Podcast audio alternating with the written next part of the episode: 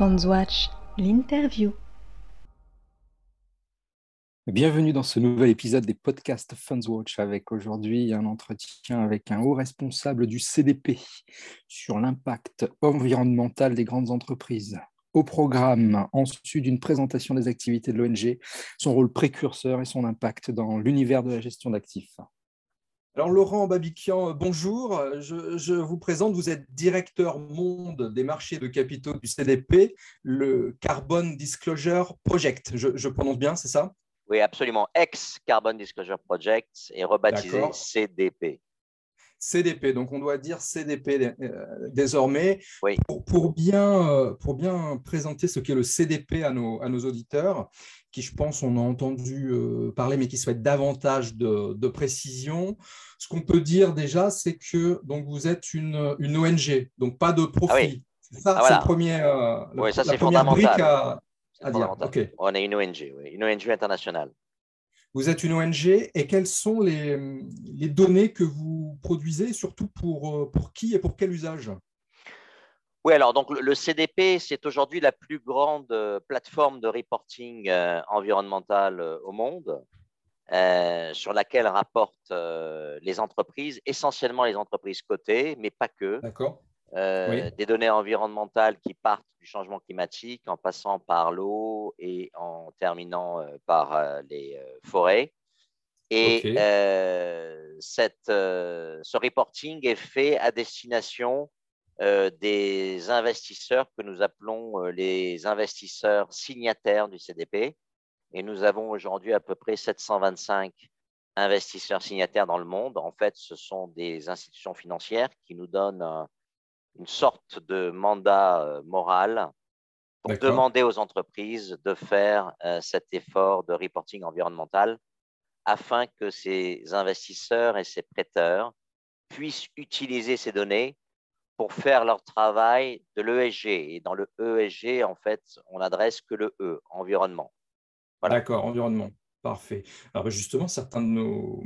Nos auditeurs travaillent peut-être dans des, dans des maisons de gestion ou dans des, des, des sociétés d'investissement qui sont signataires euh, du C D P. D'autres ont une vision qui est peut-être un peu plus parcellaire. Donc, c'est, c'est peut-être intéressant de rentrer un petit peu plus concrètement dans ce système de notation. Notation au pluriel, d'ailleurs. Je pense qu'il y a plusieurs euh, types de notes que vous donnez, que vous proposez. Oui, alors on a la, la note classique qui est la note du C D P. Donc, en fonction oui. euh, des réponses des entreprises à ces questionnaires, et on en a euh, trois euh, pour le moment, euh, alors, toutes les entreprises ne sont pas invitées à répondre aux trois questionnaires. Ça va dépendre de la matérialité euh, de la thématique par rapport au secteur. D'accord. Euh, mais euh, en fonction de leur euh, réponse au changement climatique et ou à l'eau et ou au questionnaire forêt, euh, nous avons développé un système de notation qui est extrêmement transparent puisque vous pouvez trouver euh, comment nous allouons les points euh, sur le site internet du C D P. Et euh, cette notation mesure la performance et l'impact environnemental d'une entreprise sur le changement climatique et ou sur l'eau et ou sur les forêts. D'accord.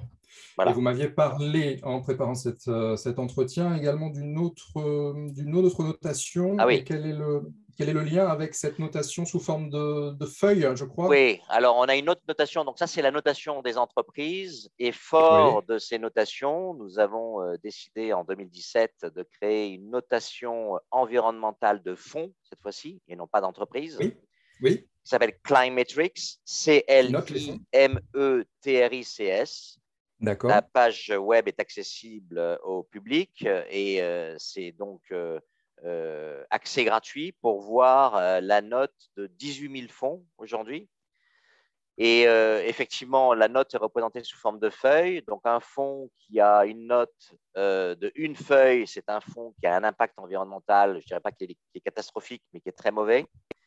Et un fonds qui a la meilleure note, c'est-à-dire cinq feuilles, c'est un fonds qui a un très bon impact environnemental sur le changement climatique, sur euh, la gestion durable de la ressource en eau et sur euh, la gestion des, euh, des forêts.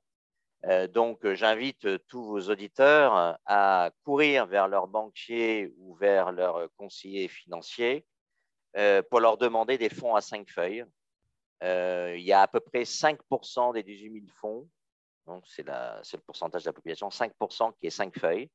Et je dirais qu'en France, euh, il y a, on est plutôt bien placé puisque euh, les, les asset managers français sont plutôt plus euh, en avance sur cette thématique que, que d'autres asset managers euh, dans le monde. Donc, euh, donc, euh, donc voilà, donc j'invite tout le monde à demander des, des, des, des fonds à cinq feuilles ou bien des fonds à quatre feuilles qui, sont la, qui est la deuxième meilleure note. C'est aussi pas mal, mais c'est en cinq feuilles et mieux. Et ça permet à, à un investisseur Euh, qui se dit « je veux faire du bien à la nature, je veux investir intelligemment et financer la transition », eh bien d'avoir ce marqueur pour le faire. Voilà. Euh, c'est une information extrêmement transparente et euh, la méthodologie à nouveau est transparente, elle est sur le site Internet. Euh, donc, les, assets, les gérants savent exactement ce qu'ils doivent faire pour avoir cinq feuilles. Et, euh, et voilà, donc sous, si tout le monde investissait dans des fonds à cinq feuilles, on irait plus vite vers la transition, euh, vers une économie neutre en carbone et ce qu'on appelle nature positive. Alors, pour être complet sur les, les, les outils de mesure que vous proposez, vous proposez également un outil de mesure, entre guillemets, de température ah oui. des fonds ou d'un portefeuille. Euh, comment vous, vous calculez ça déjà et oui. à quoi ça, ça sert précisément? Alors ça, c'est le nec plus ultra, hein. C'est le, le, le fin du fin de ce que fait le C D P euh, aujourd'hui. Euh, c'est un système qu'on qu'on appelle les C D P Temperature Ratings. Donc, on est capable de calculer la trajectoire de température d'environ quatre mille sociétés. Mm-hmm. euh, et une fois qu'on a euh, la trajectoire de température de ces quatre mille sociétés, on est capable de calculer la trajectoire de température d'un fonds d'investissement euh, en agrégeant la température au niveau des entreprises, au niveau des, la température des entreprises, pardon, au niveau du, au niveau du fonds. Euh, je pense que d'ici cinq ans, ça va être un, un, un, un prérequis euh, de mentionner dans les brochures commerciales euh, oui. ou bien euh, les, le matériel marketing euh, la trajectoire de température d'un fonds. Euh, oui. Et en fait, euh, ça veut dire quoi? Ça veut dire que si, euh, si les entreprises en portefeuille réaliser exactement leurs objectifs de réduction d'émissions de scope un, scope deux et scope trois. Je ne vais pas rentrer dans le détail. Il y a trois manières de calculer les émissions, scope un, scope deux, scope trois, telles que rapportées au C D P et dans le temps imparti, dans le futur, mmh. alors le fonds serait sur une trajectoire moyenne de température de un virgule huit degré ou bien deux virgule six degrés. C'est ça que ça veut dire. Donc, c'est un très bon marqueur par rapport aux accords de, à l'accord de Paris et par rapport au monde un virgule cinq degré pour savoir si euh, un fonds d'investissement est aligné sur la bonne trajectoire de température ou bien s'il en est très loin. Alors, on avait fait une étude avant la COP euh, de Glasgow qui démontrait que sur… Donc, on avait analysé seize mille cinq cents fonds et on avait calculé la température de seize mille cinq cents fonds. On avait démontré que seuls zéro virgule cinq pour cent des fonds étaient alignés sur une trajectoire de température inférieure à un virgule soixante-quinze degré et seuls zéro virgule deux pour cent étaient alignés sur un virgule cinq degré qui, je vous le rappelle, est l'objectif du GIEC, un virgule cinq degré. La majorité des fonds sont alignés sur des températures supérieures à deux virgule soixante-quinze degrés. Donc, en fait, l'industrie du fonds, des fonds est très, très loin de l'objectif à atteindre. Donc, il faut des électrochocs, il faut des prises de conscience, il faut des changements de paradigme, il faut des changements de business model pour que les gérants de fonds intègrent dans leur stratégie la trajectoire un virgule cinq. Oui, je comprends parfaitement.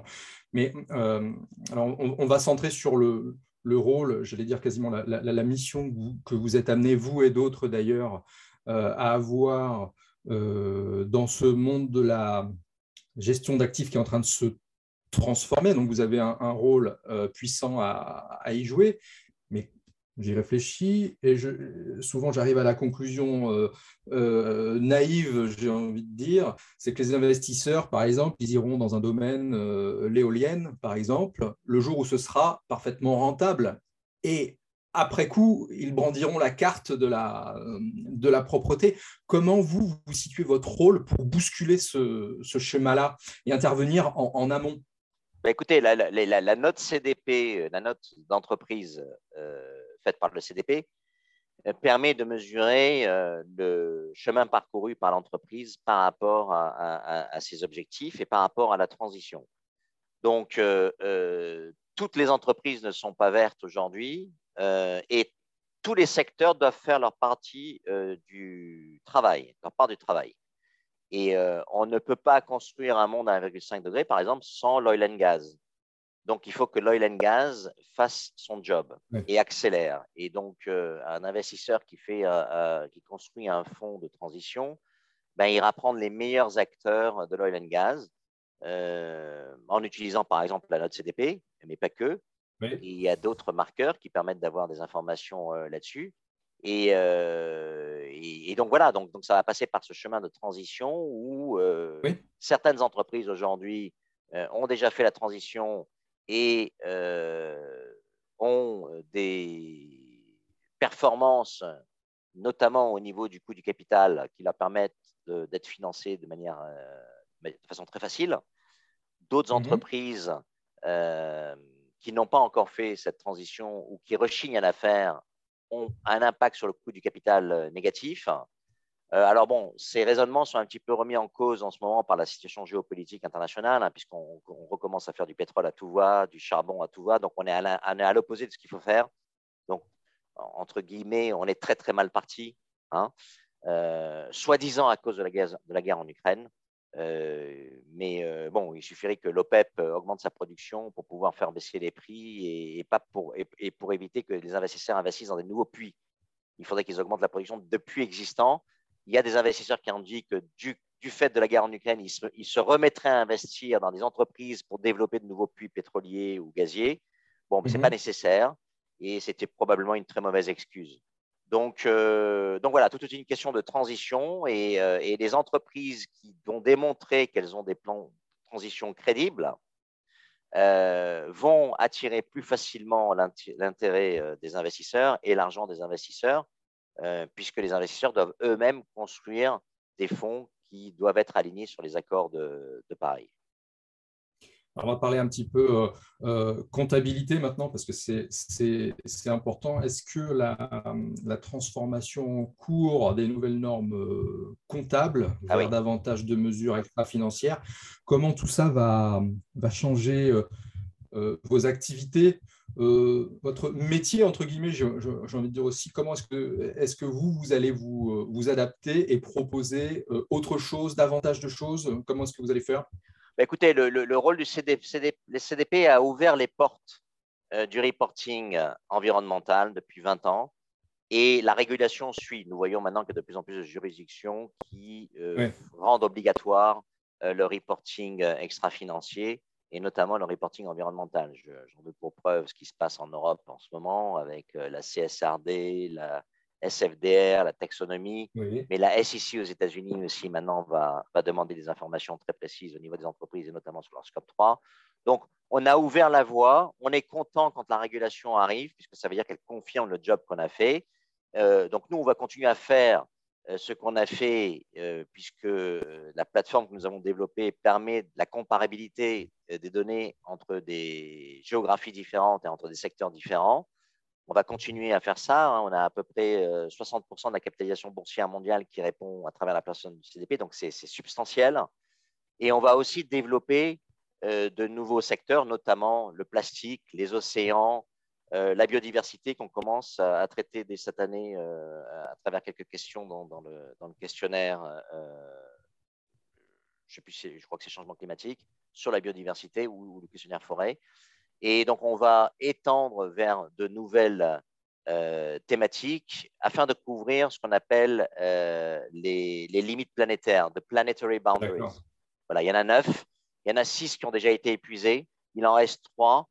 Euh, et donc, je redis à nouveau, on est très, très mal parti pour réaliser un monde qu'on appelle net zero euh, by vingt cinquante, oui. un, un monde neutre en carbone d'ici deux mille cinquante et un monde Euh, qui régénère les sols, les écosystèmes et euh, la biodiversité euh, terrestre et marine.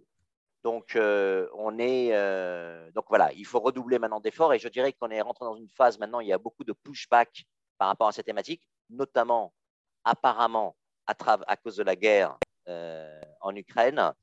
Euh, et justement, il faut redoubler d'efforts en ce moment parce que ça devient très facile de dire bon, ben, on ne fait plus ça, on va augmenter la production de charbon en Allemagne et autres. Ça devient très facile de faire des choses comme ça. Ça va à l'encontre de l'histoire. Il faut redoubler d'efforts et il faut résister.